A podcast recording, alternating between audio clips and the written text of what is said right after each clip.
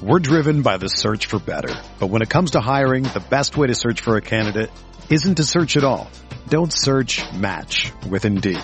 Indeed is your matching and hiring platform with over 350 million global monthly visitors, according to Indeed data, and a matching engine that helps you find quality candidates fast.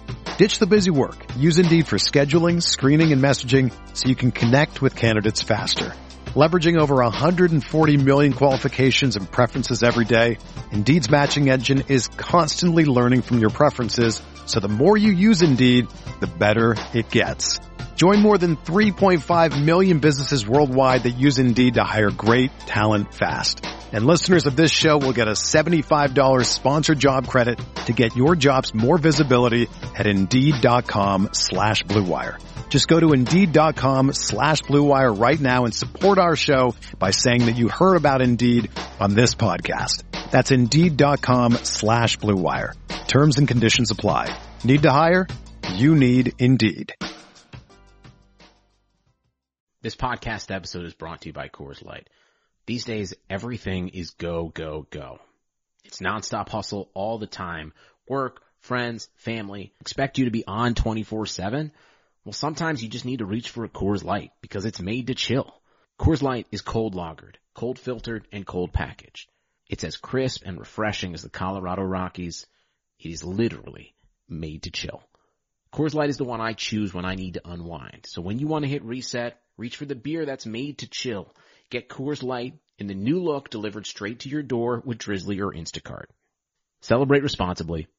Coors Brewing Company, Golden, Colorado.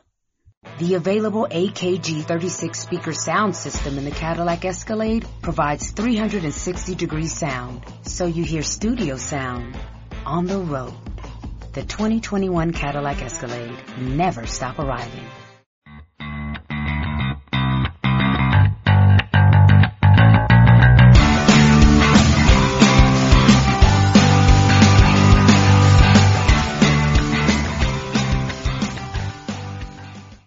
Welcome to Rams Talk Radio. This is managing editor Derek Ciapala with the man, the myth, the legend, Norm Hightower. We're looking at a 1610 Rams loss to Seattle today. Norm, where do we even begin? This is a tough loss. I mean, it was a real momentum shift in the in the first quarter when Todd Gurley's touchdown got called back to a touchback, um, which I think is a, a rule that needs to be changed because the ball hit the front of the pylon, but we can cry about spilt milk later. They still needed to come back strong, and you know the Rams dominated really the first half until the very end, and uh, just kind of gave the game away. Gave it away. Um, it's almost as if they were a bit afraid of success. Anytime they really made a move in this game, they they just made a critical mistake, and that that bothers me. That bothers me to no end. It's also, I guess, if we're going to be fair, this is going to be something we're going to see with a young team. They do get a little bit of a break, you know, but you know that this is a game they should have won, and this is a game that they had in the palms of their hands, and they let it slip away. So, man, it's it's, it's hard to swallow. I admire that they stuck in it. I admire the way the defense pulled together after a rough second quarter and, and really kept the kept the offense in it. But um, man, a tough one to swallow. Well, there were positives and negatives, you know, in the game. It wasn't all bad. Uh, normally, we're we're talking about how great our offense is and how how our defense needs to step it up. And today, our defense did step it up, holding them to 16 points. Uh, the unfortunate thing is the Seahawks defense stepped it up and held us to 10. You knew sooner or later that the Rams offense was going to stumble. But today, in my opinion, it wasn't necessarily the offense that stumbled so much, but a young rookie head coach who does our play calling who got a little bit nervous and went totally away from the run. And I think that's where Seattle was able to dominate because when we're throwing the ball on first and second down and we're getting behind on the downs, it makes it tough for Goff, especially when he's getting rushed, you know, on third down to to complete a third and 10 or a third and 12. So I think Sean McVay has to put this one on his shoulders a little bit and say, you know, I got a little bit ahead of myself and and got a little nervous because that's what I saw. What I that's that's close to what I saw as well. Know, during the during the actual broadcast, I, I mean, you have to love this. During the broadcast, the, the CBS broadcasters are, are talking about how the Seahawks, you know, are shutting down the Rams running game and so on and so forth. The Seahawks didn't shut down the Rams running game. The Rams shut down the Rams running game. They abandoned the run for much of the game, um, and they had early success. And you know what you're talking about, getting to the second quarter, McVay he just starts throwing and throwing and throwing, and all of a sudden we're seeing second and ten, third and ten, third and twelve, third and you know that's you know that's that's that's on him. That's on him.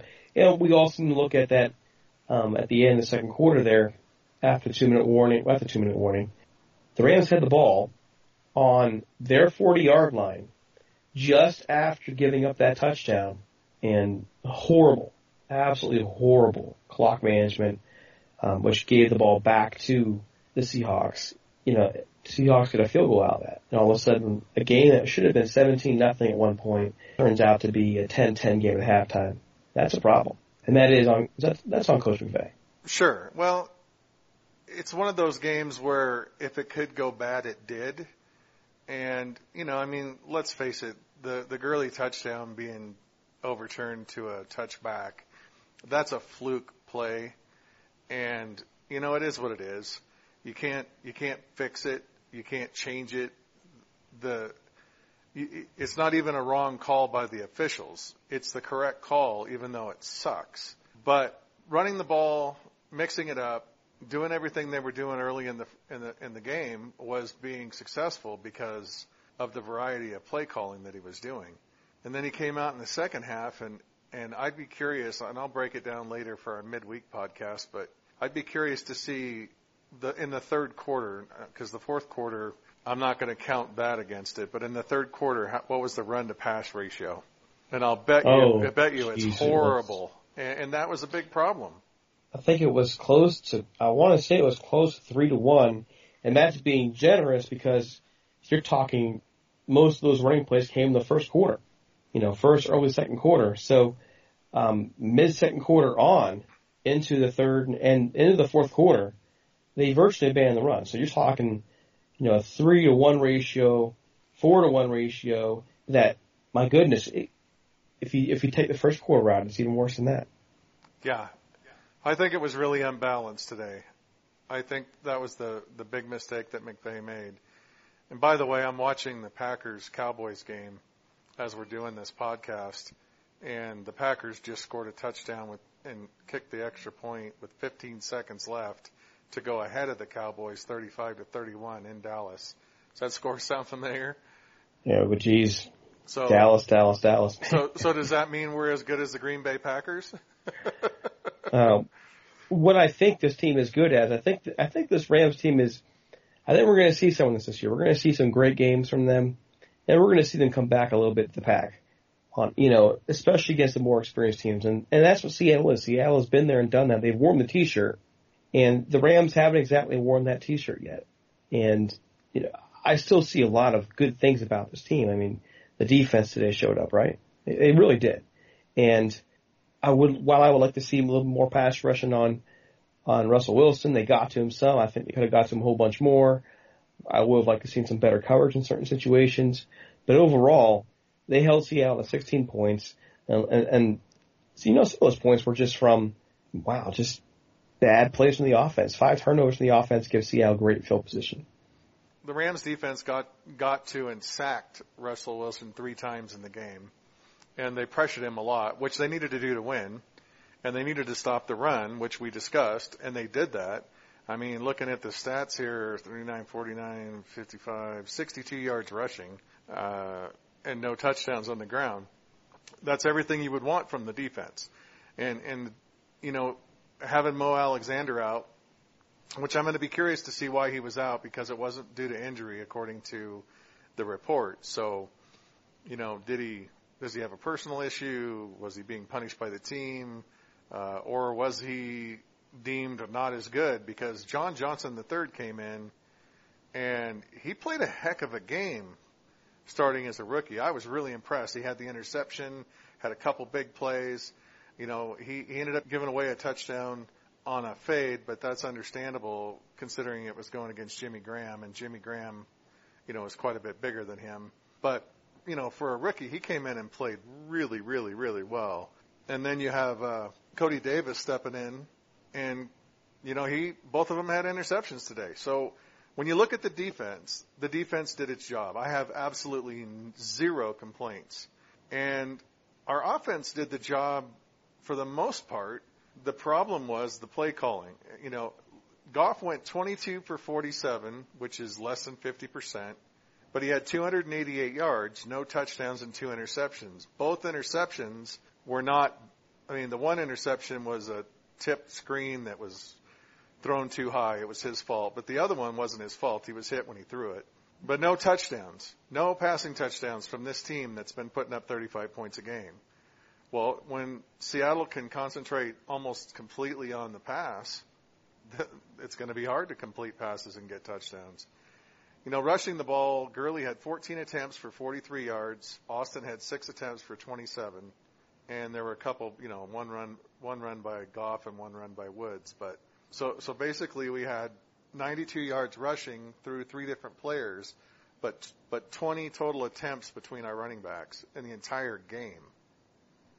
That's just atrocious, and and this does go back a little bit to last week. You know, seven field goals last week. It's okay because they win. Uh, this week the Rams struggled in the red zone. I gotta think, in all cases, a more balanced attack is gonna is gonna eventually lead to a better, you know, a better red zone percentage. And, and today we saw a lot of issues in the red zone again. I don't even know what to say. I kind of been speechless, just trying to, to wrap my mind around the, the play calling today. Um, to, I, we just keep coming back to it. Just keep, just keep coming back to it. How about we switch some gears here though? How about we move away from that a little bit and actually mention one more thing here too. Um, how about the play of Tavon Austin? Well, again, he had his moments, and then he had some really poor choices. But the, he's he's got to be pulled as a punt returner. Uh, I said it last week. You know, if he if he muffs another punt, expect uh, Cooper Kupp to go in and take his place. And he he muffed the first punt, but he managed to possess it. They left him in. Then he muffs the second punt and turns it over. And it's like, come on, you know, he's percentage wise, he's muffing it like 80% of the time he's fielding it. So you got to get him out of there. I, I don't care how good he is at running it. If he can't catch it and maintain possession, he's got to be pulled. So that was really disappointing. I, I did like some of the run plays and some of the moves that Austin put on in the running game today, but he's virtually useless in the pass game now. So very much overpaid for what he's doing.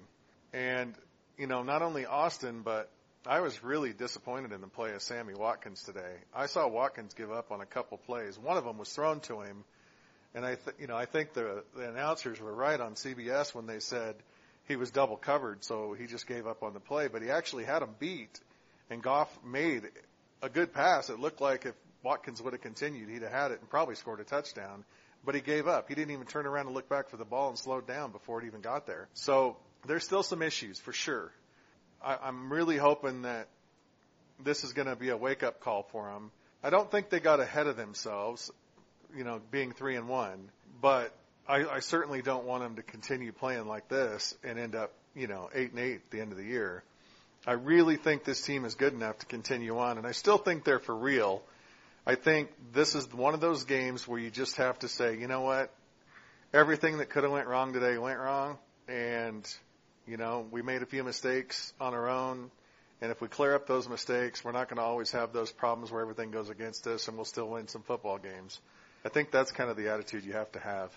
Well, let's talk a little bit about that. But first, let's go ahead and mention our sponsor, the Golden Ram Barbershop out there, 13755 Golden West Street in Westminster, California, 92683. You can give a call at 714-894-7267. They are the kings of giving you a haircut in a Rams atmosphere. Sal Martinez, the owner out there, loves the Rams, been a longtime Rams fan. He has an entire barbershop decorated in Rams garb, Rams memorabilia, Rams everything, and he's more than willing to talk Rams football with you as he's giving you a haircut. Does a great job, does in all styles, She's very affordable. And you know what? if you mention the the code, the promo code Rams Talk, there might just be a discount there for you. So again, give them a call at 714-894-7267. Get yourself an appointment today. And hey, let us know how, how they do for you, okay? That's the Golden Ram Barbershop. Quick question, Norm. Where does the team go from here? Well, they just have to calm down, take it the way they've been doing it, one game at a time. You know, tomorrow let's forget about this game and move on. Seattle's a tough team. They got a tough defense, so, you know, it is what it is. Just move on. Start working on, you know, scoring in the red zone. Spend some more time on that. I think McVay's probably going to look back at this game and go, "Boy, I blew it here." So I think he'll he'll change it up. You know, he's a young guy, a new head coach, first time head coach. So I think he'll he'll calm down, think, rethink his play calling a little bit. If we can get the offense back on track and the defense can continue to play like it is, you know, like it did this week, um, I don't really think they have much to worry about. So I think they just got to do like they've been doing, one game at a time. Time to move on. Let's rethink this and, and move forward. I, I don't think it's that broken that there's a lot to fix there's just some things that need to be done, you know, under normal circumstances. It was a good game. It was a close game. It wasn't a blowout. It wasn't, you know, this huge, horrible victory. You know, they lost by six points, by two field goals, and had some plays taken away from them that shouldn't have been. It is what it is. Well, I also think that you know you're on the right path, or just you move on. You move on. I, I, by the way, I don't want to be Cooper Kupp tonight. Oh, because really? he was just, just, just. I mean, he as good a hands as he has, he probably should have caught that ball. Hard ball to catch. Um, for those of you who may have missed the game, is fourth down inside, um, inside the red zone there, or just at the red zone, and it was third down. Oh, sorry, my apologies. I've been correct. Third down. The pass is there. It's off Kupp's fingertips. He probably should have caught it. He was extended. Would have been one of the catches of the year and given his his hands, he he um he probably should have caught that ball. And I I do I don't want to be him tonight. He's gonna be he's gonna be dreaming that all night long, all night long. Well, not only So- that, but he's going to be probably hurting a little bit because he laid out every bit he could and landed flat on the ground, chest first, bounced a couple times. You could see his face mask. Yes. So it wasn't like he didn't have the effort there. It was just that it bounced off his hands, and you can't expect him to catch every one. But you're right. He's going to wish he had that one back for sure. And that would have been one hell of a comeback, and we'd be having a whole different podcast right now if that were the case.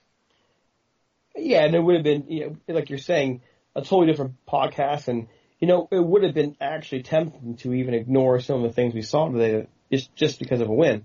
But um, you know, didn't go our way. Uh, the Rams lose this one seven, uh, sorry, sixteen ten, and we look forward to Jacksonville next week.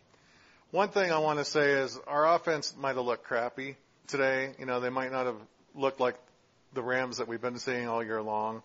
But let's face it, they they had a chance to pull it out in the end still even after everything that happened. So they showed a little bit of toughness there and, and that is what I like to see. Even though it didn't go their way, they did they did at the end have a chance to win it.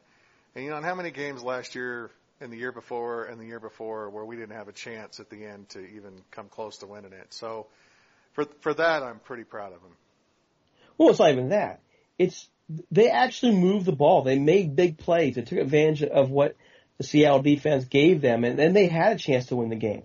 You know, with a, with a minute nine, did you really think Case Keenum was going to take this team down the field last year? No. No, no. And so they had a chance to win despite all the flaws, and I think we can be okay with that. I mean, not great with that, but last year Case Keenum is not leading that team down with a minute nine. He's not taking them down. He's not reading defenses. That throw to Tyler Higbee was a great throw. The throw to Woods was a great throw. You know, those are the good things about Goff that are there. And we can still be upset at, at some of his bad throws today. He made some bad throws today. But for a guy who's essentially, to me at least, in his rookie year, he's performed well this year. He, he's clearly a leader. Um, there are things to work on. And I think those things that are there to work on are what we'll talk about in our midweek podcast. Tough one now. It's getting tougher. So the Rams have Jacksonville next week. All of a sudden, Jacksonville looks really, really good. In two out of the last three weeks, they've beaten Baltimore 44 to 7, took a close loss last week to the Jets, which I don't think anyone can figure out. But then this week they go to Pittsburgh, whoop on Pittsburgh 30 and 9. It's a tough defense, an improving offense. That game against Jacksonville is, is suddenly a seriously, seriously dangerous game for the Rams. We'll talk about that. Any closing thoughts tonight, Norm? Oh, I just hope the team takes this for what it is and, you know, lets it go starting tomorrow and starts focusing on Jacksonville because Jacksonville is going to be, like you said, a tougher opponent than expected. You know, they they only had 95 yards passing today with an interception, but they had 181 yards rushing by Fournette, and uh, the defense got five interceptions. So we better be able to stop the run and and uh, and and take care of the football next week, or we could be in trouble. So, you know, they just need to let this one go and be an adult team and not a young team anymore, and, and take this for what it is and move on. Yeah, me, yeah. The Rams, the Rams. uh I think we're all done with them being a young team. It's been five years of them being a young team. It's time to grow up. Okay, so join us the middle of this week for our Jacksonville podcast. We'll talk about the Jaguars, where they've been this year. We'll talk about what the Rams need to do to beat them. And we'll also, you know, break down some more thoughts as, as we get out of this game and move into the rest of the season. This is Derek Ciapala for Norm Hightower. We'll see you Wednesday. Adios.